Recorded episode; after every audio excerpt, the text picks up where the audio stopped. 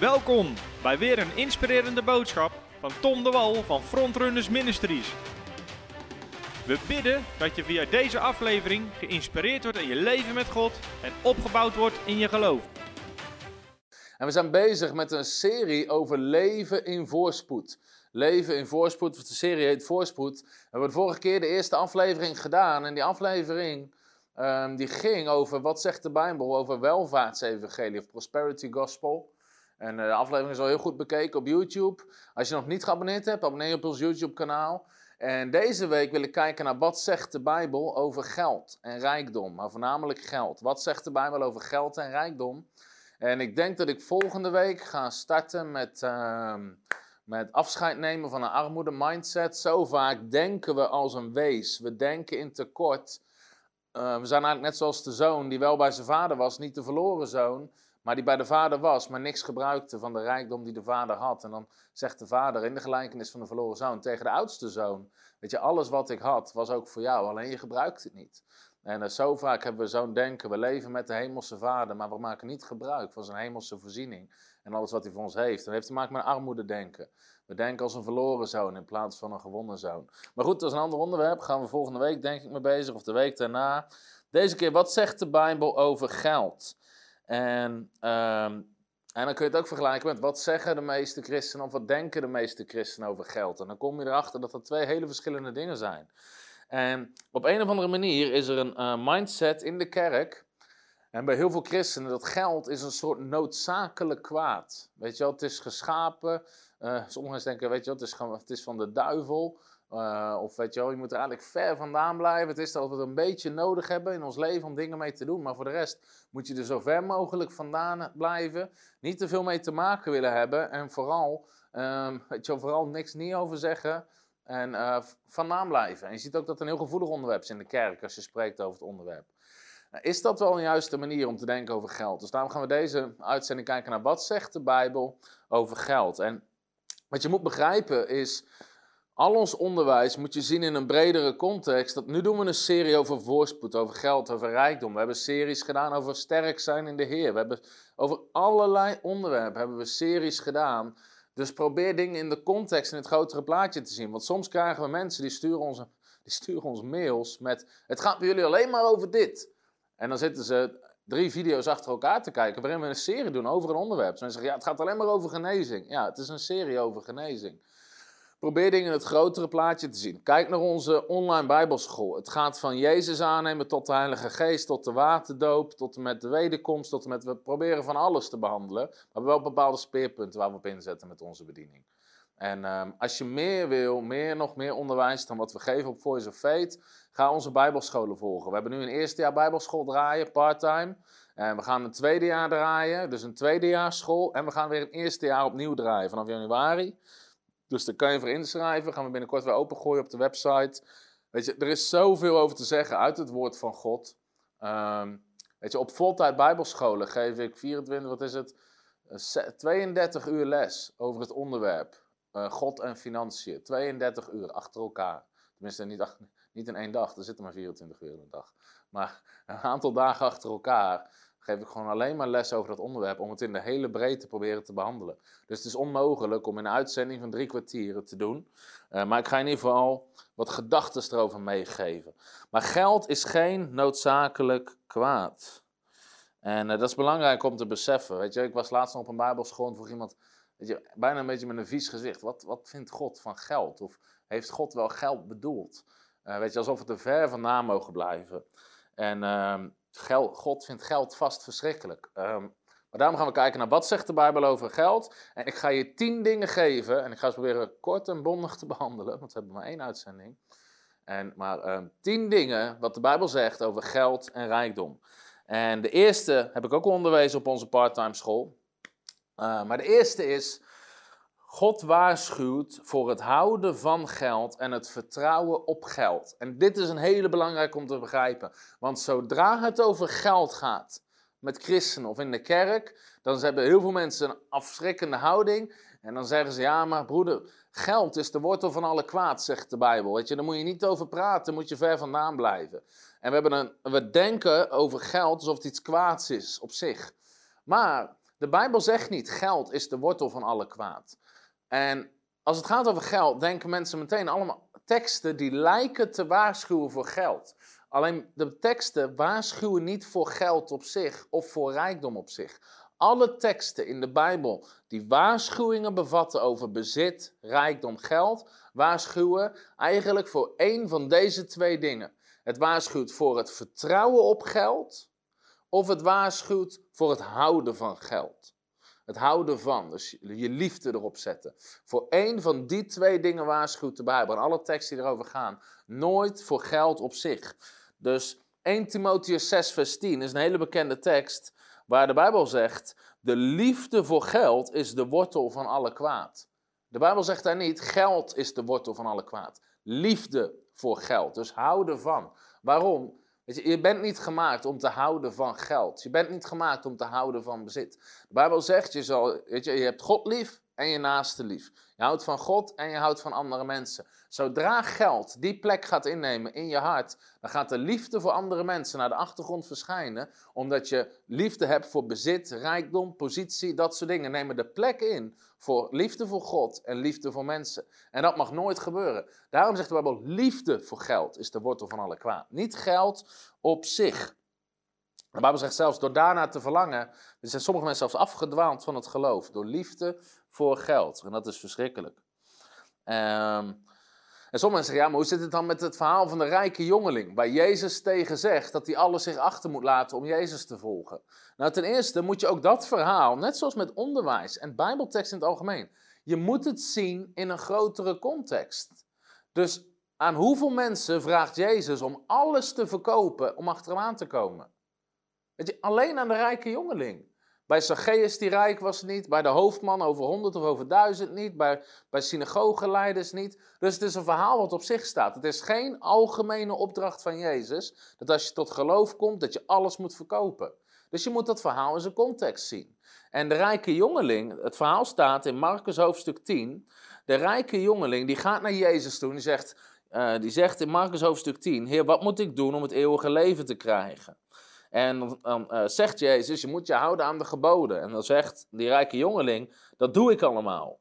En dan zegt Jezus, Jezus keek hem aan en had hem lief vanaf vers uh, eh, 20 en zei tegen hem, Eén ding ontbreekt u, ga heen, verkoop alles wat u hebt en geef het aan de armen en u zult een schat hebben in de hemel. Kom dan, neem uw kruis op en volg mij. En uh, dus, weet je, dus Jezus, die prikt eigenlijk door zijn hart heen. Hij zegt dat je, ik hou me aan alle geboden. Maar het nummer 1 gebod is: heb God lief boven alles. En deze man hield van zijn geld, dus het vast aan zijn geld. Dus Jezus confronteert en zegt: Weet je, laat van alles achter je en volg mij. Een bizarre uitnodiging van Jezus. Wat Jezus eigenlijk zegt: laat alles achter en ik zal voor je zorgen. Dat is wat Jezus zegt. En dan zegt de Bijbel uh, van de rijke jongeling: hij werd treurig en ging bedroefd weg, want hij had veel bezit. En Jezus zei tegen zijn discipelen, hoe moeilijk kunnen zij die rijkdommen bezitten het koninkrijk van God binnengaan? En de discipelen verbaasden zich over zijn woorden, maar Jezus antwoordde opnieuw, en nou gaat Jezus te uitleggen, hoe moeilijk is het dat zij die op rijkdommen vertrouwen, het koninkrijk van God binnengaan. Het gaat over mensen die op rijkdom vertrouwen voor hun redding. En dat was wat de rijke jongeling deed. Hij vertrouwde meer op zijn geld dan op Jezus. En dat is wat Jezus confronteerde, niet zijn rijkdom op zich, want Jezus deed dat niet bij andere rijke mensen. En alle teksten in de Bijbel die lijken te waarschuwen geld, waarschuwen voor één van die twee. Spreuken 11 vers 28, wie op zijn rijkdom vertrouwt, die zal ten val komen. Matthäus 6 vers 24, niemand kan twee heren dienen. Want hij zal de een haten en de andere liefhebben. Hij zal zich tot de een hechten en de andere minachten. U kunt niet God dienen en de mammon. En mammon, als Jezus het woord mammon gebruikt, gaat het niet over geld op zich. Het gaat over de macht achter geld, hebzucht. Jezus zegt, je kan niet hebzuchtig zijn. Je kan niet uh, de God van het geld, hebzucht dienen en God tegelijk. Maar het gaat niet om geld op zich. En zelfs in die context, je kan niet geld dienen en God. Je dient een van de twee. Alleen als je God dient, weet je, betekent niet dat je geen geld zal hebben. Belangrijk om te beseffen. Uh, waarom? De Bijbel zegt hebzucht is afgoderij. Colossense 3 vers 5. Als je ergens je hart op zet, hebzucht, iets wil hebben, hebben, hebben, wordt het een afgod in je leven, wat de plaats inneemt van God. Dus dat is belangrijk om dat te beseffen. Dus elke tekst in de Bijbel die lijkt te waarschuwen voor geld en rijkdom, waarschuwt voor het houden van geld of het vertrouwen op geld. Nooit voor geld op zich. Waarom? God is er niet op tegen dat mensen geld hebben. Integendeel, Spreuken 3 vers 9 zegt, als je God eert met je bezit, dan zullen je schuren overlopen. In andere woorden, weet je, God is er niet op tegen dat je schuren hebt, dat je bankrekeningen hebt, dat je zelfs dat je voorraad hebt. Is God niet op tegen. Want God zegt zelf, als je mij eert met je bezit, als je mij op nummer 1 zet, spreuken 3 vers 9, en ook in Malachi hoofdstuk 3, als je je tiende, als je je eerste deel aan hem geeft, zegt God, ik zal zorgen dat je schuren overlopen en geen plek genoeg zal zijn. Zoveel zal ik je zegenen. Dus God is er niet op tegen dat mensen schuren hebben, dat mensen voorraad hebben, dat mensen bankrekening, misschien een spaarrekening hebben. Is hij niet op tegen. Tenzij dat de plek inneemt van God zelf en mensen ervan gaan houden of gaan op vertrouwen. En, weet je, dus weet je, Jezus zelf had geld. Komen we nog wel op terug. Ehm, maar geld is wat dat betreft, je kan het gebruiken om te zegenen. Of je kan het gebruiken om te zondigen. Weet je, de keuze is aan jou. Geld op zich uh, is neutraal. Dus dat is belangrijk om te beseffen. En dat zorgt er al voor dat je anders gaat denken over geld en niet een bepaalde afkeer ervan krijgt. Nummer twee, dus nummer één is, als de Bijbel waarschuwt, gaat het over vertrouwen op geld en houden van geld. Nummer twee, en dan ga ik hem zelfs nog iets verder trekken, want ik zei net geld is neutraal. Maar nou ga ik zeggen, geld is goed en God wil dat je het hebt. En sommige mensen zeggen, ja weet je, waar staat dit in de Bijbel? En Genesis hoofdstuk 2. God die maakt de mens en God zegent de mens en God zegt, heb heerschappij over de aarde. En dan zegt de Bijbel dit in Genesis 2 vers 11 en 12. Dan noemt God een aantal rivieren op. En dan begint hij die aan te wijzen. En dan zegt de Bijbel: De naam van de eerste rivier is Pison. Die is het die rond heel het land van Havila stroomt, waar het goud is. En het goud van dit land is goed. Dus God zegt: Daar zijn de rivieren, daar ligt het goud. En het goud van het land is goed. Nou, als God niet wil dat de mens het goud had, waarom zegt hij dan waar het ligt? En als God niet wil, als God het niet goed vindt, waarom zegt hij dan dat het goed is? Dus God wijst de mensen aan waar het ligt en hij zegt het is goed. Spreuken 10 vers 22 zegt de zegen des Heren maakt rijk. God wil je rijkelijk zegenen. Dus dat laat allemaal zien dat God, weet je, geld op zich is helemaal niet fout. Sterker nog, geld is goed, want je kan het goed gebruiken. Johannes 13, vers 29, daar staat dat Jezus geld gaf aan de armen. Dus Jezus had een reputatie om geld weg te geven. Als geld, weg, als geld fout is, waarom geeft Jezus het dan weg aan arme mensen? Weet je, geld is niet fout. Geld is goed, want je kan het goed gebruiken. Sterker nog, God is tegen armoede. Deuteronomium, hoofdstuk 15, waar God spreekt over de cultuur in Israël. En dan zegt God, onder u hoeft er geen armoede te zijn, want ik zal jullie zegenen. God wil de armoede uitbannen uit het land wat hij bestemd had voor zichzelf. Dus Geld is goed en God wil je zelfs geld toevertrouwen. En als het dan gaat om Matthäus hoofdstuk 6, dat bekende hoofdstuk over God dienen of de mammon, waar Jezus zegt, even in de context, verzamel geen schat op aarde, zeggen sommige mensen, zie je wel, weet je, je mag helemaal niks verzamelen, je mag, geen, je mag niet sparen, weet je, zo min mogelijk, verzamel geen schat op aarde, broer. Dat is niet waar Jezus het over hebt. Want als je het hele hoofdstuk gaat lezen, gaat het over God dienen of de mammon. Welke plek neemt het in in je leven? Want dan zegt Jezus, sommige mensen gaan er zorgen over maken. En dan begint hij te onderwijzen over zorgen. En dan zegt hij, begint over kleding en voedsel en huizen. En dus die schatten verzamelen. En de conclusie staat aan het eind van het hoofdstuk in Matthäus 6, vers 33. Zoek eerst het koninkrijk van God en zijn gerechtigheid. Dus zoek eerst de heerschappij, de regering van God in je leven. Zoek eerst het plan van God en zijn gerechtigheid, rechtvaardig leven met God, recht staan met God. En dan zegt Jezus, en al deze dingen zullen u erbij gegeven worden. Welke dingen? De dingen die hij ervoor opnoemt. Hij noemt op over schatten op aarde. Hij heeft het over geld, kleding, eten. Hij zegt alle dingen die de heidenen verlangen, die mensen die God niet kennen en naar verlangen en hard voor werken. Jezus zegt, zet God op de eerste plaats. Zet zijn heerschappij op de eerste plaats. En al dat andere wat hij daarvoor genoemd heeft, zal God je erbij geven. Al deze dingen zullen u erbij gegeven worden. Weet je, als God niet wil dat je het hebt, waarom zegt hij dan, ik geef het je erbij? Dus we moeten anders gaan denken over geld in plaats van religieus een bepaalde tekst eruit trekken. En uh, weet je, vroeger in de kerk werd er altijd aanwezen, zoek is het koninkrijk van God. was een heel mooi liedje over, zoek is het koninkrijk van God, bla bla. Weet je, en dat ging altijd, ja, zoek eerst het koninkrijk. Het had tegen de kinderen gezegd, zoek eerst het koninkrijk. Weet je, dat is maar één helft van het vers. Jezus zegt, als je dat doet, geef ik je al het andere erbij. En dat is iets wat er nooit bij werd gezegd. In ieder geval wat ze mij nooit hadden uitgelegd. Het punt is, geld is neutraal en het is zelfs goed, want je kan het gebruiken voor goede dingen. Ik heb, ik heb geen portemonnee mee. Ik heb, ik, heb, ik heb niet eens meer cash in mijn portemonnee. Ik heb alleen zo, ik heb zo'n voor vaderdag, voor Femke, zo'n ding gehad waar van die pasjes uitkomen. Dus daar kan geen cash meer in. Maar mijn punt is, als ik hier 20 euro zou hebben, ik kan het goed gebruiken, ik kan het slecht gebruiken. Weet je, bij wijze van spreken, je zou er drugs van kunnen kopen. Je kan er ook eten voor kopen, voor je familie. Weet je, je kan het aan iemand geven om te zegenen. Uh, weet je, geld kan je goed gebruiken. En je hebt gewoon geld nodig in dit leven. En God wil dat je het hebt. En dit zien we in Egypte. is een prachtig beeld. Als je trouwens vragen hebt, stel ze maar tussendoor. En dan ga ik ze proberen te beantwoorden. Um, het zien we als God het volk redt uit Egypte, wat een beeld is van hoe wij gered zijn uit de duisternis onder de macht van de farao, zijn wij gered onder de macht van de, uh, van de Satan, hoe ze door de Rode Zee trokken, is, uh, is het beeld van de doop. Het bloed aan de deurpost is het beeld van het bloed van Christus. Al die dingen. Het is één groot type beeld van hoe, hoe, wij laten gered worden door Jezus Christus. Maar als God ze haalt uit Egypte, dan zegt God dit in Exodus 3, vers 20.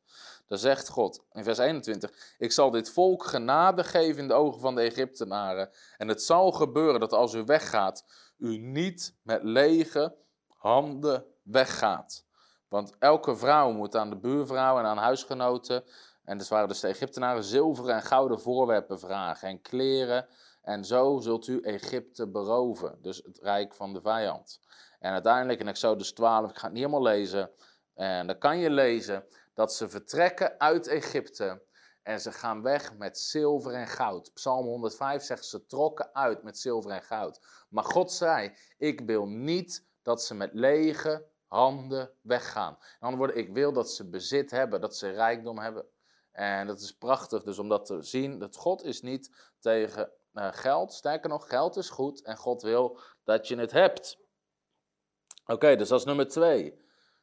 We zijn lekker op dreef. Van de tien. Tien dingen die de Bijbel zegt over geld. En ik weet, er zijn er meer dan tien. Ik zeg niet, dit zijn de tien dingen die de Bijbel zegt. Of dit is alles wat de Bijbel zegt. Ik geef je gewoon tien dingen die de Bijbel zegt over geld. Waarom is geld nog meer belangrijk? Dus de Bijbel waarschuwt voor houden van geld. Of vertrouwen op geld. En uh, nummer twee was, geld is goed. En God wil dat je het hebt. En nummer drie is geld zorgt voor invloed. Geld zorgt voor invloed. En dat is iets wat de Bijbel ons leert. En dat is ook iets wat we moeten begrijpen. En misschien heb je ooit wel eens gehoord van de Seven Mountains. En de Seven Mountains is, uh, is een profetisch beeld dat de verschillende mannen en vrouwen van God kregen. Uh, uh, wat eigenlijk erover gaat hoe, eh, welke onderdelen bepalen nou de cultuur in een samenleving, in een land. En dan worden zeven uh, bergen, zeven invloedsgebieden genoemd die cultuur bepalen. En heb je bijvoorbeeld over het onderwijssysteem, politiek, uh, media, zakenwereld, uh, kunst en entertainment, de familie. En dus die, die, dat, dat soort pilaren en de kerk, religie, dat zijn ze alle zeven. En het is eigenlijk religie, niet per se de kerk. De kerk is daar onderdeel van. Dat is hoe de maatschappij beïnvloed wordt door de politiek, door de media, door de cultuur, uh, door het onderwijssysteem, door de businesswereld. Dat is uiteindelijk wat een samenleving bepaalt. Maar wat belangrijk is, al die bergen worden gefinancierd. Weet je, uh, alle bergen, het onderwijssysteem wordt betaald, politiek wordt betaald, uh, de media, wat je ziet op tv, wordt betaald. En degene die betaalt, bepaalt. Degene die betaalt, bepaalt. En als christenen moeten we anders gaan denken over geld in plaats van geld is vies. Nee, je moet je geld gebruiken om invloed en impact te hebben op de wereld om je heen. Dus geld is niet vies. Je hebt geld nodig om impact te hebben. Um, een hele simpel voorbeeld. Wij hebben impact op honderden christenen door deze video-uitzendingen, door onze online bijbelschool. Maar het kost geld om dit te doen. Weet je, we hebben hier vier, hoeveel camera's hebben we? Vier camera's staan. We hebben, ik weet niet eens hoe het allemaal heet. We hebben een apparaat die ze combineert. We hebben laptops. We, Lambert zit erachter op dit moment te bedienen. Lambert is in betaalde dienst. Uh, weet je, het wordt gestreamd via allerlei apparaten. Mijn punt is, het kost geld. Maar we gebruiken dat geld om een impact te hebben op mensen. Heer, onze missie komt in beeld. We zijn een generatie aan het oprichten die volledig voor God gaat. Dus we gebruiken de voorziening die God ons geeft om impact te hebben op de wereld om ons heen. En daar heb je geld voor nodig. En uh, dus sommige christenen, ik geef het voorbeeld van Second Love. Weet je, Second Love heb je vast wel van gehoord. Second Love is, die zijn die reclames voor vreemdgaan. En uh, volgens mij is het, ik weet niet precies, volgens mij is het een datingsplatform. Natuurlijk weet ik het niet precies, ik heb er nooit op gekeken. Maar volgens mij is het een datingsplatform en dan heb je van die reclames. En heel veel christenen zitten te zeuren dat het op tv mag en dat het op de radio mag. Het is heel simpel. Wie betaalt, bepaalt. Dus als zij daar geld voor neerleggen om op dat op de radio of op de tv te krijgen, dan krijgen ze dat erop. De vraag is, waarom zitten wij er niet op met reclame voor onze kerken, met reclame voor onze diensten, met reclame voor het koninkrijk, met korte filmpjes om het evangelie aan te leggen? De reden is vaak heel simpel, kerken en christenen hebben er het geld niet voor. Ze hebben de visie er niet voor. Ze snappen niet. Weet je, je kan wel klagen op anderen dat zij erop zitten. Waarom ga je niet in geloof staan dat je er zelf op komt met je kerk? Dat je je geld gaat gebruiken om invloed uit te oefenen. Geld is invloed. Hoe meer geld je hebt, ook als kerk, als bediening, als persoon, hoe meer invloed je hebt. Dus we moeten eh, stoppen met denken. Kijk, degene die de tv-zenders financieren, bepalen wat erop komt. Zij bepalen wie ze ruimte geven in de talkshows. Zij bepalen welke shows er zijn. Zij bepalen welke programma's er zijn. Of het datingsprogramma's zijn met naakte mensen erin. Of weet je, wat voor dingen er allemaal opkomen. De mensen die het in handen hebben, die het financieren, die bepalen het. Zij bepalen wie er op de reclame komt. Dus hoe meer geld we krijgen, hoe meer invloed je kan hebben in de maatschappij. En daarom moeten we anders gaan denken over geld. Je hebt geld nodig om impact te maken op de wereld om je heen. En dus ook die Seven Mountains, als het daarom gaat, die zeven bergen. Weet je, als we als christenen kunnen we invloed uitoefenen op dat soort systemen als we uh, financiën hebben. En wat God doet in de Bijbel, hij plaatst mensen hoog in functies een Jozef en een Daniel. Jozef beheerde al het geld van Egypte. Hij had enorme invloed. Hij voorkwam hongersnoden. Hij voorkwam dat mensen verhongerden. Zijn geld, zijn, en zelfs niet alleen zijn geld, maar de manier, de wijsheid die hij van God had om met geld om te gaan, dus rentmeesterschap, zorgde ervoor dat hij een heel land redde van een hongersnood. Dus dat is een andere manier van denken over geld. De Bijbel zegt dit in Prediker, hoofdstuk 9. Prediker vers 9, vers 13. Daar zegt Prediker, wat Salomo is, ook heb ik onder de zon deze wijsheid gezien en voor mij was zij groot. Er was een kleine stad met weinig mensen erin en een grote koning trok er tegenop en omsingelde die en hij bouwde grote bolwerken er tegenaan. Dus het voorbeeld is, er is een kleine stad, die wordt omsingeld door een heel groot leger. En dat leger begint die muren te beklimmen, begint daar bolwerken, begint daar werken tegenaan te bouwen om die stad in te nemen. Dan zegt de Bijbel dit. Er was een arme, wijze man. Hij kon de stad redden door zijn wijsheid, maar geen mens dacht aan die arme man. Toen zei ik, wijsheid is beter dan kracht, maar de wijsheid van de arme wordt veracht en zijn woorden worden door niemand gehoord. Dus prediker geeft dit voorbeeld. Er is een man en in zich heeft hij het om een hele stad te redden, maar hij heeft geen geld, hij is arm en daardoor luistert er niemand naar hem. Soms is het in de kerk precies hetzelfde. Soms is het met bedieningen precies hetzelfde. We zeggen, weet je, dit is wat we zeggen. Dit woord van God heeft de kracht om huwelijken te redden. Dit woord van God heeft de kracht om mensenlevens te redden, om ze te genezen, om ze in de hemel te krijgen. Als ze horen dat Jezus Christus stierf aan het kruis voor iedere zonde, voor alles wat ze ooit gedaan hebben. Dat is wat we zeggen. Dit woord van God is het antwoord op de problemen die mensen hebben. Wat voor probleem je ook hebt. Weet je, het woord van God heeft er een antwoord op. Of je relatieproblemen hebt, of dat je emotionele problemen hebt. God heeft een antwoord. Wij hebben wijsheid om steden te redden. Het probleem is, als we geen geld hebben, hebben we geen invloed. Dus we moeten anders gaan denken. We kunnen wel zeggen, het woord van God heeft de kracht om huwelijken te redden. Als we mensen leren de principes van de vrucht van de geest, van liefde, vrede, geduld. Hoe, je met, hoe, weet je, hoe de verhoudingen zijn in huwelijk. Hoe je tot elkaar tot zegen kan zijn. Hoe je kan laten door de Heilige Geest. Je kan laten leiden door de Heilige Geest. Hoe je samen kan bidden voor dingen. Weet je, de wijsheid van God is in, in zijn woord om huwelijken te redden, mensenlevens te redden, ze te herstellen. Alleen als wij geen geld hebben, kunnen we die boodschap niet naar buiten brengen. Dus we kunnen wel zeggen, ja, het woord van God heeft de kracht om iedereen te veranderen. We hebben niet alleen de kracht, we hebben niet alleen het woord nodig, we hebben ook de invloed nodig om het woord bij de mensen te krijgen. Dus een voorbeeld is deze studio, kost geld, maar het geeft ons wel invloed bij mensen. Er zijn mensen die deze video's kijken, die misschien nooit in een kerkdienst komen, maar die op YouTube iets opzoeken en bij onze video's uitkomen. Maar daar hebben we geld voor nodig om die video's te schieten. Dus geld is invloed. En als de kerk meer invloed zou willen hebben, weet je, waarom zitten we niet met huwelijksseminars, gewoon op commerciële zenders? En beginnen we een serie in plaats van, ik weet niet eens hoe in plaats van goede tijden, slechte tijden, is dat nog op tv? Weet iemand of dat nog, Lambert, Lambert zegt dat hij niet weet, ik weet niet of dat hij, misschien doet hij wel alsof hij heel christelijk is. Als iemand weet of goede tijden, slechte tijden nog op tv is, laat het me weten. Het punt is dit. Waarom hebben we geen huwelijksseminars?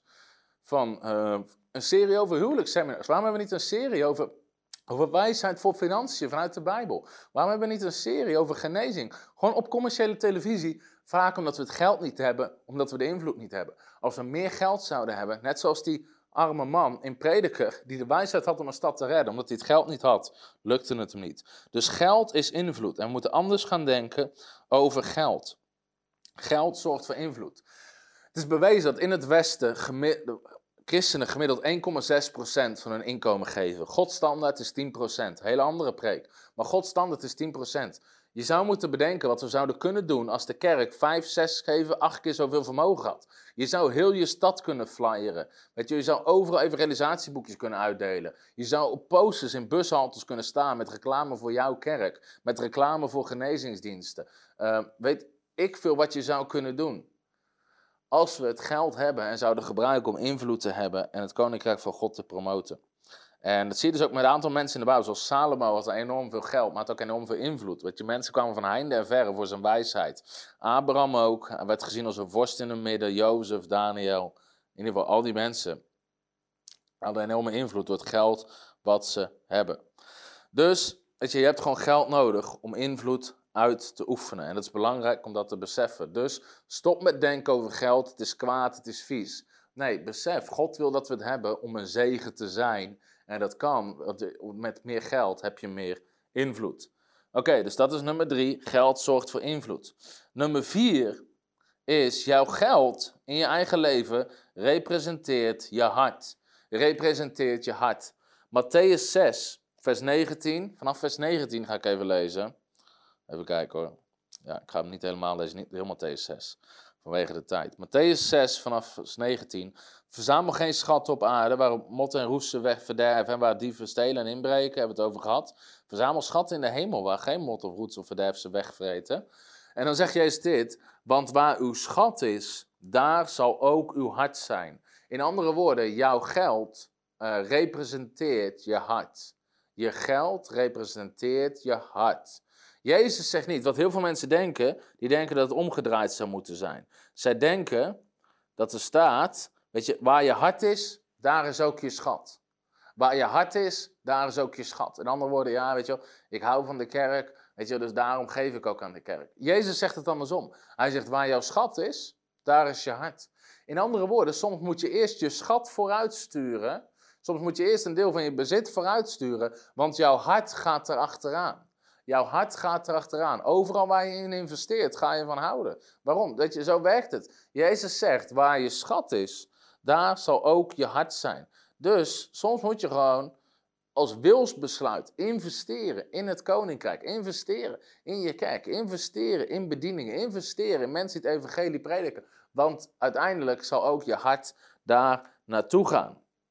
Dus uh, waar je, waar je uh, hart uh, waar je schat is, daar zal ook je hart zijn. En dat is dus belangrijk. Dus jouw geld in je leven representeert uh, waar, waar, uiteindelijk um, je hart is. Dus, weet je, ze hebben altijd een grapje over mensen in Nederland die gedoopt worden, maar met dat ze onder water gaan hun portemonnee boven water houden. En, en soms lijkt dat wel zo in de kerk, weet je wel. We mogen overal iets van vinden, maar niks zeggen over geld. Als je over geld begint te praten, is of je in één keer tegen een bakstenen muur aan staat te praten. Mensen zitten zo in hun stoel, chagrijnig te kijken, weet je, met, met een blik van blijf van mijn geld af, niks van mijn geld zeggen. Weet je, in andere woorden, ik ben helemaal gered, al, weet je, maar behalve mijn portemonnee, die ik boven water gehouden. Toen ik zei, heer, alles is voor u, alles is voor u, behalve mijn portemonnee. Weet je, in, Engels, in het Engels zeggen ze: If Jesus isn't Lord of all, he isn't Lord at all. Als Jezus niet Heer is van alles, weet je, is hij helemaal geen Heer. Of hij heeft heerschappij over je hele leven, of hij heeft geen heerschappij. En uh, dus jouw geld, en weet je, heel hard gezegd, aan je bankrekening kan je zien of dat je God dient of niet. En dat betekent niet dat heel je inkomsten gaan naar het evangelie. Maar de Bijbel spreekt over het eersteling. Het eerste en het beste wat je hebt, stop je in het koninkrijk. Waar je schat is, zal ook je hart zijn. Aan jouw bankrekening en de manier waarop je met andere mensen omgaat, de manier waarop je mensen zegent, is te zien of dat je God dient of niet. Dat is wat Jezus zegt. Jezus zegt waar je schat is, dat is waar je hart is. Jezus zegt je kan niet mammon dienen en, en, en God. Dus in andere woorden, weet je, aan jouw geld moet te zien zijn dat je God dient en niet de mammon. Dus als je alles voor jezelf houdt, voor jezelf leeft, niet doet wat God zegt over geld, moet je je afvragen of dat je heel je leven over hebt gegeven aan Jezus Christus. Of dat je nog steeds de mammon dient. Of dat je nog steeds hebzucht dient. Of dat je nog steeds denkt in ikke, ikke, ikke. En dat is dus belangrijk om te beseffen. En dat is dus nummer vier. Ik ga door naar nummer vijf. Geld is een manier om God te eren. Geld is een manier om God te eren. En wat ik mooi vind, en ik ga ze niet lezen, maar in Leviticus, bijvoorbeeld Leviticus 1 vers 9, je kan het thuis nalezen. Teksten in het Oude Testament zeggen op het moment dat ze een offer brachten, en in die tijd brachten ze dieren als offer, zegt, het was een wel aangenaam, het was een aangename geur voor de Heer. Op het moment dat God dat offer rook, bijna bizar als je dat bedenkt, maar God ruikt die offers, dan zegt het was aangenaam voor God. En dit vind ik mooi, als je dit dan leest in het Nieuwe Testament, Filippenzen hoofdstuk 4, Nieuwe Testament, Filippenzen hoofdstuk 4, waar Paulus spreekt over het offer wat de uh, christenen uit Filippië brachten. En dan staat er, uh, want ook in Thessalonica heeft u mij een en allemaal iets toegestuurd voor wat ik nodig had. Dus die uh, Filippenzen die stuurden geld naar Paulus zijn bediening toe als Paulus geld nodig had. En dan zegt Paulus, ik zoek niet de gave, maar ik zoek de vrucht die op uw rekening toeneemt. Vers 17. Dus Paulus zegt, dat je neemt niet toe alleen op mijn rekening, het neemt toe op jouw rekening. Daarom zegt Jezus, verzamel geen schatten op aarde. In andere woorden, je kan schatten verzamelen in de hemel door de manier waarop je geeft. Heel ander onderwerp. Maar Paulus zegt dit, ik heb alles ontvangen en ik heb overvloed. Sommige christenen, ja, weet je, Paulus die was hartstikke arm. Paulus zegt, ik heb alles ontvangen en ik heb overvloed. Heel veel mensen hebben een verkeerd beeld van Paulus. Die gaan we nog wel behandelen in de Q&A. In ieder geval, Paulus zegt, ik ben geheel voorzien, nu ik door middel van Epaphroditus, je zou je kind maar zo noemen, ontvangen heb wat door u gezonden is, als een aangename geur, een welgevallig offer, wel behagelijk voor God. Paulus plakt dit op geld wat ze hem gaven. Hij zegt het is een wel aangenaam offer, een welgevallig offer, wel behagelijk voor God. Hij zegt niet, joh, weet je, geld is eigenlijk vies en, en moeten er niet al te veel van hebben. Hij noemt het een aangenaam offer voor God. Een aangenaam offer voor God. En jouw geld is een manier om God te eren. Sterker nog, God kijkt naar de manier waarop je met geld omgaat. Jezus zat bij de offerkist in de tempel. En hij keek wat de mensen gaven. En er kwam een arme vrouw, die gaf twee muntjes. En de Bijbel zegt, het was haar hele levensonderhoud. En Jezus zegt, deze vrouw heeft meer gegeven dan alle anderen. Maar er zit wel een les in. God kijkt naar wat je geeft. Handelingen hoofdstuk 10. Het evangelie gaat voor het eerst naar de heidenen. En het gaat naar Cornelius. En er verschijnt er een engel aan Cornelius. En die engel zegt tegen Cornelius, jouw gebeden en jouw giften zijn opgestegen naar God. Weet je, dat is wat. Als een engel jou komt vertellen dat je giften zijn opgevallen bij God, weet je, dan ben je op een behoorlijk level aan het geven. Als, jouw gif, als, als een engel je komt vertellen dat je giften zijn opgevallen bij de Heer. Weet je, de belastingengel die komt. Je krijgt nog zoveel terug. God heeft een ambistatus. Maar geld is een manier om God te eren. Spreuken 3, vers 9 zegt: Eer de Heer met je bezit. Dus offers en giften en geven zijn geen noodzakelijk kwaad. En het doet me pijn dat sommige kerken er zo over denken. Dan zeggen ze: nee, uh, nee uh, uh, in deze kerk halen we geen offers op. Er staat een doos achterin bij de deur. als mensen iets willen geven, maar we zeggen er niks over. En het hoeft ook niet. Eer God met je bezit. Spreuken 3, vers 9 zegt niet: zet een doos ergens om een hoekje, omdat de onkosten gedekt worden. Hij zegt: geef God, geef God eer, onder andere met wat je hebt. Geld is een manier om God te eren. Het is geen noodzakelijk kwaad. En dat is iets wat we moeten beseffen. Eer de Heer met je bezit. Dus dat is vijf. Geld is een manier om God te eren. Dus daarom geloof ik niet in het concept van er staat een doos om de hoek en je hoeft niet te geven, broer, en het maakt allemaal niet uit. En het maakt wel uit. Je geeft God er eer mee. En ik ga iets zeggen wat heel schokkend is voor sommige mensen. Als je op gaat zoeken wat het woord eer betekent in het Oude Testament, staat er eigenlijk dit. Je taxeert God met je bezit. Eer de Heer met je bezit. Het woord eren en het woord taxeren, het betekent het woord eer uh, is ook het woord voor gewicht. Dus hoeveel gewicht uh, erken je ergens aan? Hoe zwaar vind je iets? Hoe belangrijk vind je iets? Eer God met je bezit. Eigenlijk staat er ook, je taxeert God met je bezit. Aan de hand van hoe jij omgaat met je bezit is te zien in je leven hoe belangrijk je God vindt. En ik heb hier ooit een keer iets over gesproken in een kerk en toen kreeg ik heel veel boze reacties Broer, dat kan je niet zeggen en zo zit het niet. Ik zeg het niet, de Bijbel zegt het. Eer God met je bezit. Dat betekent ook dat je God kan oneren met je bezit. En dit staat niet in mijn aantekeningen, maar ik ga het je wel laten zien. Omdat sommige christenen denken dat God overal blij mee is. God is niet overal blij mee. Heel ander onderwerp. Oké. We zijn ergens anders beland. Ga mee naar, in de Bijbel naar Genesis hoofdstuk 4. Het verhaal van Kain en Abel. Kain gaf een offer en Abel gaf een offer. De Bijbel zegt, de Heere sloeg acht op het offer van Abel, maar op Kain zijn offer niet. Weet je, mensen zeggen kerk, het maakt niet uit wat je geeft broer, als het maar is met liefde.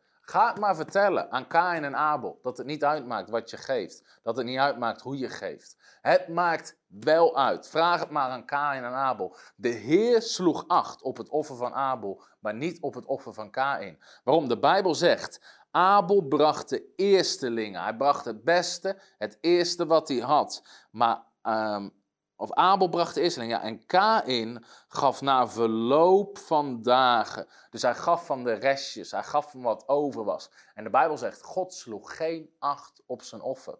Dus zodra mensen zeggen, maakt niet uit wat je geeft, ze liegen. Ze gaan in tegen het woord van God. Het maakt wel uit wat je geeft. Je geeft God er of eer mee, omdat je het eerste en het beste geeft aan Hem, of je oneert Hem. En God slaat acht op het ene offer en op het andere offer niet. Het ene offer viel op bij Jezus en het andere offer niet.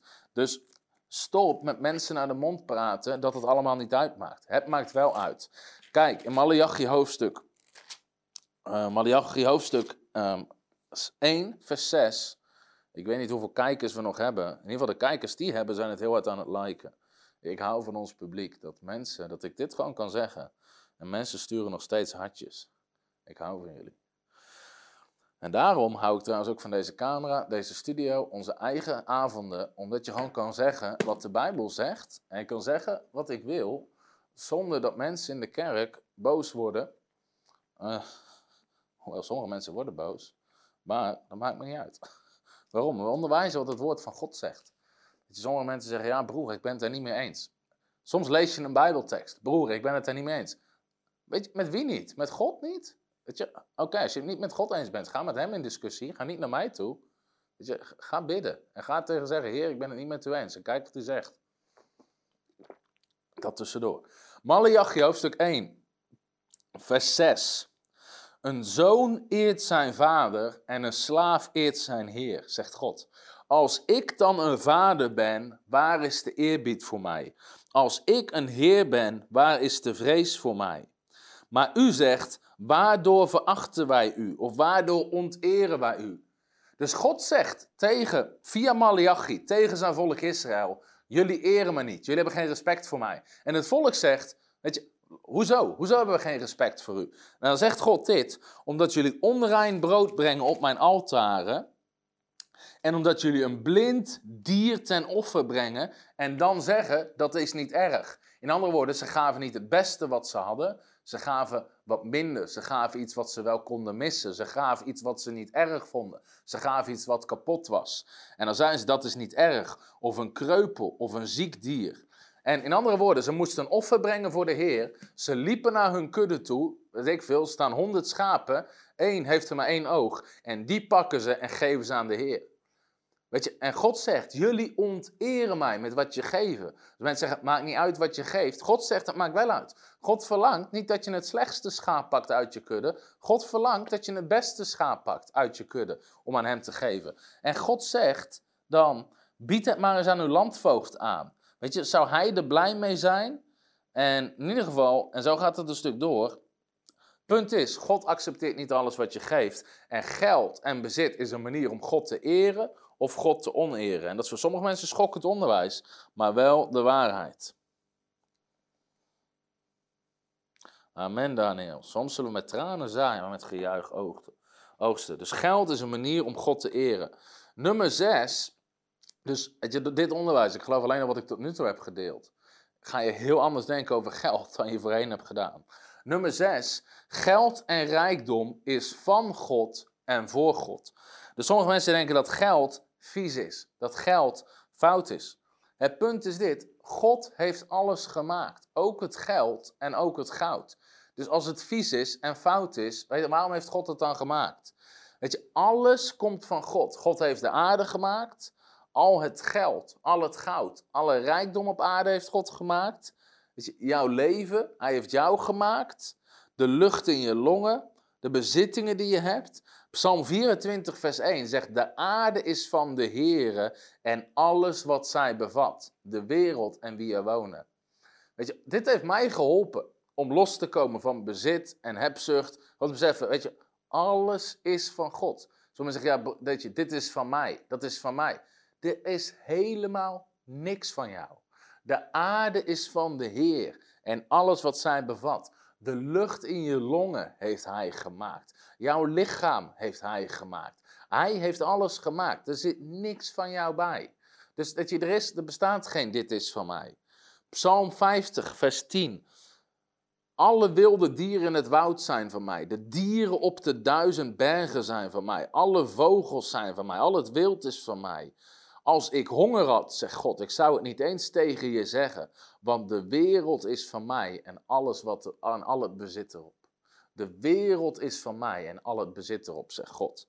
Haggai 2 vers 8, daar zegt de Bijbel, van mij is het zilver en het goud, spreekt de Heer. Ja, broer, God wil niet dat je goud hebt. Hoe kan God dat van je vragen als God zelf straten van goud heeft en zegt: Het zilver en het goud is van mij? God heeft zelf goud. We zijn gemaakt naar zijn evenbeeld. Het gaat om dat het niet in je hart komt. Daar gaat het om. Dus geen dingen uit zijn context trekken. Want je, soms mensen zijn zo goed om dingen uit hun context te trekken. Laatst kregen we een heel boos mailtje van iemand, ik zal geen naam noemen. Maar die zei, bij jullie op de website gaat het alleen maar over geld. Je kan heel onze website bekijken. De enige plek waar het over geld gaat, is als je klikt op doneren. Dus mensen klikken op de knop doneren en worden dan boos dat het onder het kopje doneren gaat over doneren. Weet je. En dan nog een boze mail schrijven. Echt, je hebt meer nodig dan alleen pastoraat, als dat je situatie is. Voor de rest gaat er niks op onze hele website over geld. Onze agenda staat erop, wie we zijn, hoe we begonnen zijn. Je kan van alles downloaden aan onderwijs, getuigenissen. Nergens gaat het over geld, alleen onder de knop geef hier. Of doneer staat er volgens mij. Doneer en webshop, ja, webshop kan je dingen kopen. En dan zeg je, heel de website gaat over geld. Er is iets mis met je. Ook als je daarom gaat mailen. Goed, door. Haggai 2 vers 8. Het zilver en het goud is van mij, zegt God.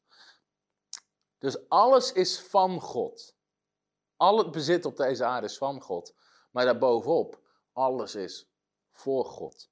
Colossense 1 vers 16 zegt, door hem zijn alle dingen geschapen. Dus hij heeft alles gemaakt. Maar dan zegt het, het is door hem en voor hem. Het is door hem en voor hem. Alles op deze aarde is gemaakt om God eer te geven. Openbaring 5, vers 12. Waar ze in de hemel uitroepen: Het lam dat geslacht is, is het waard om de kracht te ontvangen en rijkdom en wijsheid, sterkte, eer, heerlijkheid en dankzegging. Het lam dat geslacht is, is het waard om kracht te ontvangen en rijkdom en wijsheid en sterkte en eer en heerlijkheid en dankzegging. Het lam is het waard om de rijkdom te ontvangen op deze wereld. Dus alles is gemaakt door God en alles is gemaakt voor God. Heeft een hele andere manier van denken dan we moeten er niks mee te maken willen hebben. Dus dat is nummer 6. Nummer 7 is geld is een zaad. Geld is een zaad. Onder andere 2 Korinthe 9, daar onderwijst Paulus over geld. En het hele hoofdstuk gaat over financiën. En dan zegt Paulus, en het is een heel bekend tekst, wat heel vaak gelezen wordt uh, met collectes of met offers, wordt heel vaak um, die tekst gelezen. Maar dat laat zien dat geld een zaad is. En dan zegt Paulus, het gaat over de gift die ze geven. Dit zeg ik, wie karig zaait, in andere woorden, wie weinig geeft, zal ook weinig oogsten. Maar wie zegenrijk zaait, zal ook zegenrijk oogsten. Wie veel geeft, zal ook veel geven. Weet je, sommige christenen willen het woord van God niet geloven. Laatst, ik weet niet, ik zag ergens, was alleen deze tekst gepost, ergens neergezet. Geen uitleg erbij, verder helemaal niks. En sommige christenen zetten eronder. Sommige mensen leggen uit dat dit betekent dat als je weinig geeft, dat je weinig terugkrijgt. En als je veel geeft, dat je veel terugkrijgt. Wat kan het anders betekenen? Het, het, is geen Russisch. Paulus zegt: wie weinig zaait, zal weinig oogsten. Wie veel geeft, zal veel oogsten. Weet je, het betekent wat het betekent. Er staat wat er staat. Dan zegt hij: laat ieder doen zoals in zijn hart heeft voorgenomen. Maar punt is: het is een zaad waar weinig zaait. Het geld in je hand kan een zaad zijn wat zorgt voor een oogst. Laat ieder doen zoals hij zijn hart heeft voorgenomen, niet met tegenzin of uit dwang, want God heeft een blijmoedige gegeven lief. Nou goed, dan gaan we een stukje verder. Vers 10. God geeft zaad aan de zaaier. Dus andere als jij een zaaier wordt, als jij een gever wordt, gaat God jou meer zaad geven, zodat je meer kan geven. Genesis 12, vers 2. Ik zegen je om een zegen te zijn. En ik geef je brood als voedsel en ik zorg dat uw zaai goed toeneemt, zegt hij, vers 10. Ik zorg dat je zaai goed toeneemt en dat daardoor ook de vrucht van je gerechtigheid vermeerdert. Zie je, geld is een manier om invloed te hebben. Hij noemt het vruchten van je gerechtigheid vermeerderen. Dus je invloed op aarde vermeerderen. En u zult op deze manier in alles rijk worden, tot alle vrijgevigheid in staat. Nou, dat is prachtig. Maar je geld is een zaad. En dat is belangrijk om te beseffen. En ehm, dat je geld, het geld wat je in je hand hebt, is een zaad. En daarom zeggen ze in het Engels: don't eat your seed. Besef dan van het geld wat je hebt, dat een gedeelte daarvan een zaad is. Als je een appel hebt, als je gewoon een appel pakt, ik heb er een in de koelkast liggen, ik heb hem niet hier als voorbeeld. Als je een appel pakt, niet alles is appel. Een gedeelte daarvan, wat erin zit, is zaad. Hetzelfde wat God in jouw hand legt. Niet alles daarvan is voor jou. Een gedeelte, sowieso, de tiende, zijn voor God. Met je tiende zeg je, Heer, dit zijn mijn eerstelingen. Ik herken dat die appel überhaupt van u komt. Als God je salaris geeft, zeg je, Heer, alles is van u, alles is tot u. Ik geef sowieso 10% terug. Heel ander onderwerp. Wat zegt de Bijbel echt over tiende? Gaan we ook behandelen. Maar, zelfs al pak je een appel en je haalt er een tiende deel af, nog steeds niet alles in die appel is appel. Er zit zaad in. En daarom zeggen ze in het Engels, don't eat your seed. Niet alles wat jij hebt is voor jezelf. Een deel is om te zaaien, zodat God het kan vermenigvuldigen. Net zoals het jongetje met de vijf broden en de twee vissen. Ze waren niet voor hemzelf. Hij legde het in de handen van Jezus en daar werd het vermenigvuldigd. Alles wat jij durft te leggen in de handen van Jezus, wordt vermenigvuldigd. En daarmee ben je weer een zegen, een invloed op de wereld om je heen. Oké, dus je geld is een zaad. 8, en dit is een wat gevoelige, misschien voor sommige mensen, maar het is wel wat de Bijbel zegt. Als het gaat om geld en geld te begrijpen, geld is ook een gevolg van wijsheid. Geld is ook een gevolg van wijsheid. Ja, ik wil nog even iets zeggen over wat Jade zegt. Um, Jade zegt, de boer zaait en verwacht ook een oogst. Klopt helemaal, Jade. Sommige christenen zeggen, ja, maar je mag niet geven met het doel om terug te ontvangen. Dat is hetzelfde als zeggen tegen een boer. Boer, je mag niet zaaien met de verwachting iets te oogsten. Weet je, Jezus zegt, Lucas 6, vers 38, geef en u zal gegeven worden. Geef en u zal gegeven worden. Paulus zegt, geef, weet je, wie, wie zegenrijk zaait, zal zegenrijk oogsten. Weet je, je motief is natuurlijk als je het koninkrijk bouwt, al die dingen meer. Maar soms is het ook niet erg om te geven om terug te krijgen. En dan zullen sommige mensen misschien aanstoot aan nemen. Maar eh, kijk naar de weduwe in 1 Koningen 17. Elia zegt, geef eerst aan mij en dan zal het voor jouzelf vermenigvuldigd worden. Weet je, ze gaf zodat het vermenigvuldigd zou worden terug naar haar.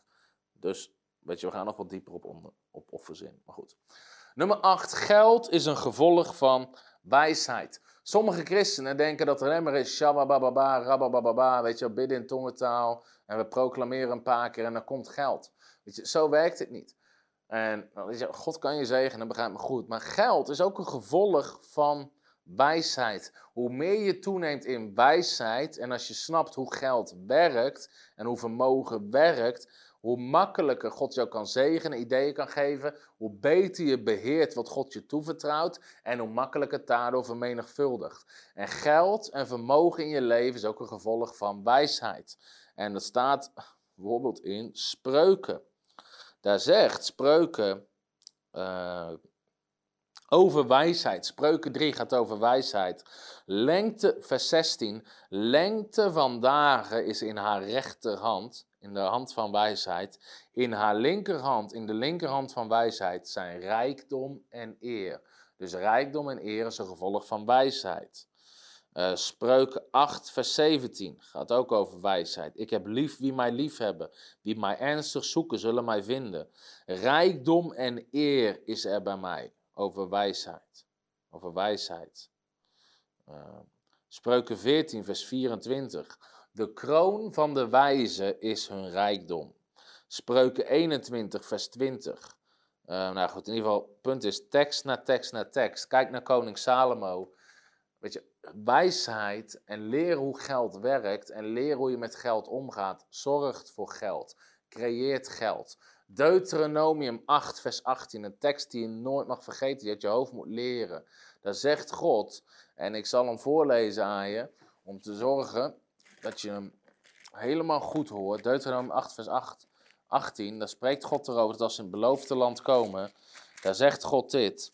Ik, maar u moet de Heere uw God in gedachten houden, dat Hij het is die u kracht geeft om vermogen te verwerven, opdat hij zijn verbond zou bevestigen. De Engelse zegt, he gives you power to create wealth. Hij geeft jou kracht, uh, ability, mogelijkheid om vermogen te maken, opdat hij zijn verbond zou bevestigen. Dus vermogen hoort bij het verbond. Weet je, wat is die kracht om vermogen te maken? Is onder andere wijsheid wijsheid. God wil je creatieve ideeën geven. God wil je laten begrijpen hoe geld werkt, hoe invloed werkt, hoe al die dingen werken. En we hebben echt niet de ruimte om naar deze uitzending op in te gaan. Maar als je groeit in wijsheid, kijk naar Salomo, is een gevolg altijd uh, dat ook rijkdom en dat soort dingen groeien in je leven. En uh, zit je zelfs in het natuurlijke. Weet je, hoe meer wijsheid je hebt, hoe meer geld je kan verdienen. Als jij door de wijsheid die je hebt problemen op kan lossen die niemand anders kan oplossen, kan je de bedragen voor vragen die anderen niet verdienen. Door bepaalde manieren van wijsheid. Als jij door bepaalde manieren van wijsheid uh, doorhebt hoe je teams aan kan sturen, hoe je bedrijven kan veranderen, hoe je invloed kan hebben, uh, weet je, kan je daar geld mee verdienen. Dus uh, wijsheid en geld zitten aan elkaar gekoppeld. Oké. Dat daarover. Dat was nummer 8. Ik ga gewoon proberen om het binnen een uur af te hebben. Ehm, nummer 9. Geld behoort tot de rechtvaardige. Geld behoort tot de rechtvaardige. Weet je, sommige christenen zeggen: nee, we moeten. En dit is iets om je over na te laten denken. Nee, broer, we moeten niks met geld te maken willen hebben. Als jij het niet hebt, wie heeft het dan? Iemand in deze wereld gaat het geld hebben. De vraag is alleen wie. En als jij als christen het niet hebt, betekent dat iemand anders het heeft die er ook dingen mee gaat doen. Maar de kans dat diegene dingen gaat doen die in het plan van God zijn, is kleiner dan jij als christen. Dus weet je, God heeft het geld en het vermogen niet gemaakt voor de duivel en zijn plannen. God heeft geld en vermogen gemaakt voor zijn koninkrijk en zijn plannen. En er is geld nodig om het koninkrijk te financieren. En soms wordt daar zo raar over gedacht. Mensen zeggen, Jezus had ook geen geld. Jezus had wel geld. Hij had Judas die de schatbewaarder was, die de financiën beheerde. Jezus iemand die zijn financiën beheerde. De Bijbel zegt in Lucas 8 dat er zeer rijke vrouwen waren die uit eigen vermogen de bediening van Jezus financierden. Dus Jezus had wel geld. Jezus gebruikte ook geld voor zijn bediening. Dus weet je, als jij het niet hebt, wie heeft het dan? En het geld behoort toe tot de rechtvaardige. Dit is wat Spreuken 13, vers 22 zegt. De goede mens doet zijn kleinkinderen erven. Of heeft een erfenis voor de kinderen van zijn kinderen. Maar het vermogen van de zondaar is weggelegd voor de rechtvaardige. Spreuken 13, vers 22. In andere woorden, het is niet het plan van God dat zondaren, mensen met kwade plannen, mensen met kwade bedoelingen, beheersen over het geld. God zegt, het vermogen van de zondaren is weggelegd voor de rechtvaardigen. God wil dat het in de handen is van rechtvaardigen, zodat ze daar zijn plannen mee uit kunnen voeren en niet het plan van de duivel. En er zijn meer dan vier, vijf teksten die erover spreken. Onder andere Prediker 2, ga ik niet over lezen vanwege de tijd. Jezaja 60, vers 5. Het vermogen van de heidevolken zal naar u toekomen. Jezaja 61, vers 6 zegt hetzelfde. Je zal het vermogen van de heidevolken hebben. Punt is, als wij als christenen het geld niet hebben, wie heeft het dan? En daarom moet je een andere manier over gaan denken. Moslims zijn heel bewust bezig met geld om moskeeën te financieren in andere landen waar geen moslims zijn. Weet je, en omdat ze geld hebben, hebben ze invloed, dan kunnen ze constant moskeeën bouwen. En weet je, daarom is het zo jammer dat christenen denken met zo'n armoede-mindset. En weet je, soms bellen ze aan bij ons aan de deur of dat ik stroopwafels wil kopen om de kerk te financieren in een dorp. Er heeft nog nooit een moslim bij mij aangebeld met, met stroopwafels of ik alsjeblieft de moskee wil financieren die ze gaan bouwen. Ze bouwen die dingen constant, omdat ze het geld hebben en het gewoon kunnen financieren. Maar de Bijbel zegt, het vermogen van de heidenen is voor de rechtvaardigen. Waarom kunnen wij dat soort dingen niet doen? Waarom, waarom financieren wij niet constant kerk en bouwen we nieuwe gebouwen en, en verslavingsklinieken en opvangcentrums en eigen voedselbanken om in armoede te voorzien? Omdat we verkeerd denken over geld. En we moeten ons denken bijsturen. Uh, dus je hebt gewoon geld nodig. En daarom afscheid nemen van een religieus denken. sommigen zeggen, ja, in boekhandelingen weet je, gebruikten ze ook geen geld. Ze gebruikten wel geld. De christenen kwamen bij elkaar, we zegt in de huizen, maar het waren huizen van zeer rijke christenen. En dat kan je lezen omdat het grote huizen waren waar grote groepen bij elkaar kwamen. En de Bijbel geeft een aantal namen van die christenen. Paulus heeft er zelfs een aantal brieven aangeschreven. En daar, uit die brieven kun je opmaken dat ze bijvoorbeeld slaven hadden en dat soort dingen. Dus het waren zeer rijke, vermogende mensen. Als je daar meer over wil lezen, lees mijn boekje over partnerschap. En daar geef ik heel wat dingen aan wat de Bijbel zegt over geld. En dat we stoppen met religieus denken. Nummer 10, en alles bij elkaar gevat. God wil je geld vermeerderen. God wil je geld vermeerderen. 1 Kronieken 4, vers 10, dat somt op een geslachtsregister. En uiteindelijk komt het aan bij Jabes. En dan zegt het, en van niemand wordt er iets gezegd, maar van Jabes staat er dit. Dat is een hele mooie tekst en ook een gebed om zelf te bidden. Het is een gebed wat ik zelf bijna iedere dag bid. 1 Kronieken 4, vers uh, 10. Jabes riep de God van Israël aan En zij, als u mij rijk zegent en mijn gebied uitbreidt, uw hand met mij is en het kwade van mij wegdoet, zodat mij geen droefheid brengt. En God liet komen wat hij gevraagd had.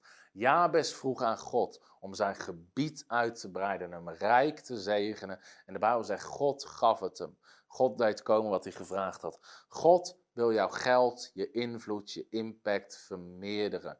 De gelijkenis van de talenten, Matthäus 25. De talent betekent niet het talent om gitaar te spelen. Jezus gaf de een vijf talenten, die kon keyboard spelen, gitaar, blokfluit, triangel en trommel. En de ander had er maar twee, die kon alleen trommel en triangel. Daar gaat het niet over. Een talent was een grote hoeveelheid geld. En als je het om gaat rekenen zelfs, ik geloof dat het 30 jaar salaris is aan mijn hoofd. Dus zelfs de minste kreeg bijna een miljoen. Alleen het punt is, ze vermenigvuldigden het. En eentje niet, maar degene die het vermenigvuldigde, die kreeg meer. De bedoeling is dat de talenten die Jezus je toevertrouwt, het geld wat Jezus je toevertrouwt, dat je dat vermenigvuldigt voor zijn koninkrijk. Weet je, ik, ik laat je heel even anders nadenken over allerlei dingen die in de Bijbel staan. En God wil in ieder geval vermenigvuldigen wat je hebt. Deuteronomium 8, nog zo'n fantastische tekst. We hebben al één keer aangehaald. En ik geef je gewoon tekst na tekst na tekst om je geloof te bouwen. En je help, je help om anders te denken over geld. Weet je, stuur deze uitzending ook via Spotify, via YouTube, via Facebook. Stuur het door naar andere christenen. Laten we dit geluid verspreiden. Weet je, dat je zegt tegen mensen, weet je, luister dit eens. Luister dit eens over geld. Dit is heel anders dan je altijd hebt gehoord. Het is tijd dat de, dat je de religieuze gedachte over geld en invloed uit de kerk gaat. En dat we deze boodschap gaan begrijpen, want dan gaan we impact hebben. Stuur deze boodschap door naar mensen via WhatsApp, via Facebook, via Instagram. Maakt mij niet uit hoe. Stuur het door, deel het. Dit is belangrijk dat we dit gaan beseffen. Um, Deuteronomium 8, vers 13, waar staat dat God het wil vermenigvuldigen en dat uw zilver en uw goud toeneemt en alles wat u hebt talrijk wordt. We hebben al gelezen, God geeft zaad aan de zaaier. Weet je, in ieder geval, God wil je vermenigvuldigen en wil je zegenen. En ik snap, dit is echt allemaal in een notendop en uh, sommigen zullen denken, ja maar, ja maar, hoe zit dit, hoe zit dat? Weet je, in deze les, ik heb de basics gecoverd en een hele andere manier van denken over geld. Maar dit is wel iets wat we moeten gaan begrijpen. En dat is een heel andere manier dan we waarschijnlijk altijd in de kerk heb geleerd. Maar als we impact willen hebben op de wereld om ons heen, dit zijn gewoon allemaal Bijbeltekst na Bijbeltekst na Bijbeltekst na Bijbeltekst. Dus tien dingen die de Bijbel zegt over geld. En om je te helpen om anders te leren denken over geld. Hallo, Tom de Wol hier en bedankt dat je weer geluisterd hebt naar onze podcast. Ik bid dat het je geloof gebouwd heeft en je bemoedigd bent. Als je niet alleen een luisteraar van onze boodschap wil zijn, maar ook een verspreider daarvan, wil ik je uitnodigen om partner te worden van Frontrunners. Door jouw maandelijkse donatie help je ons om dit evangelie van Jezus Christus en het woord van God over heel de aarde te brengen. Om partner te worden, ga naar www.frontrunnersministries.nl slash partners en word partner. Hartelijk bedankt en tot snel. Heb je ook zo genoten van deze inspirerende boodschap van Tom de Wal? Abonneer je dan op deze podcast. Volg ons op Facebook en op Instagram en kijk op onze website frontrunnersministries.nl.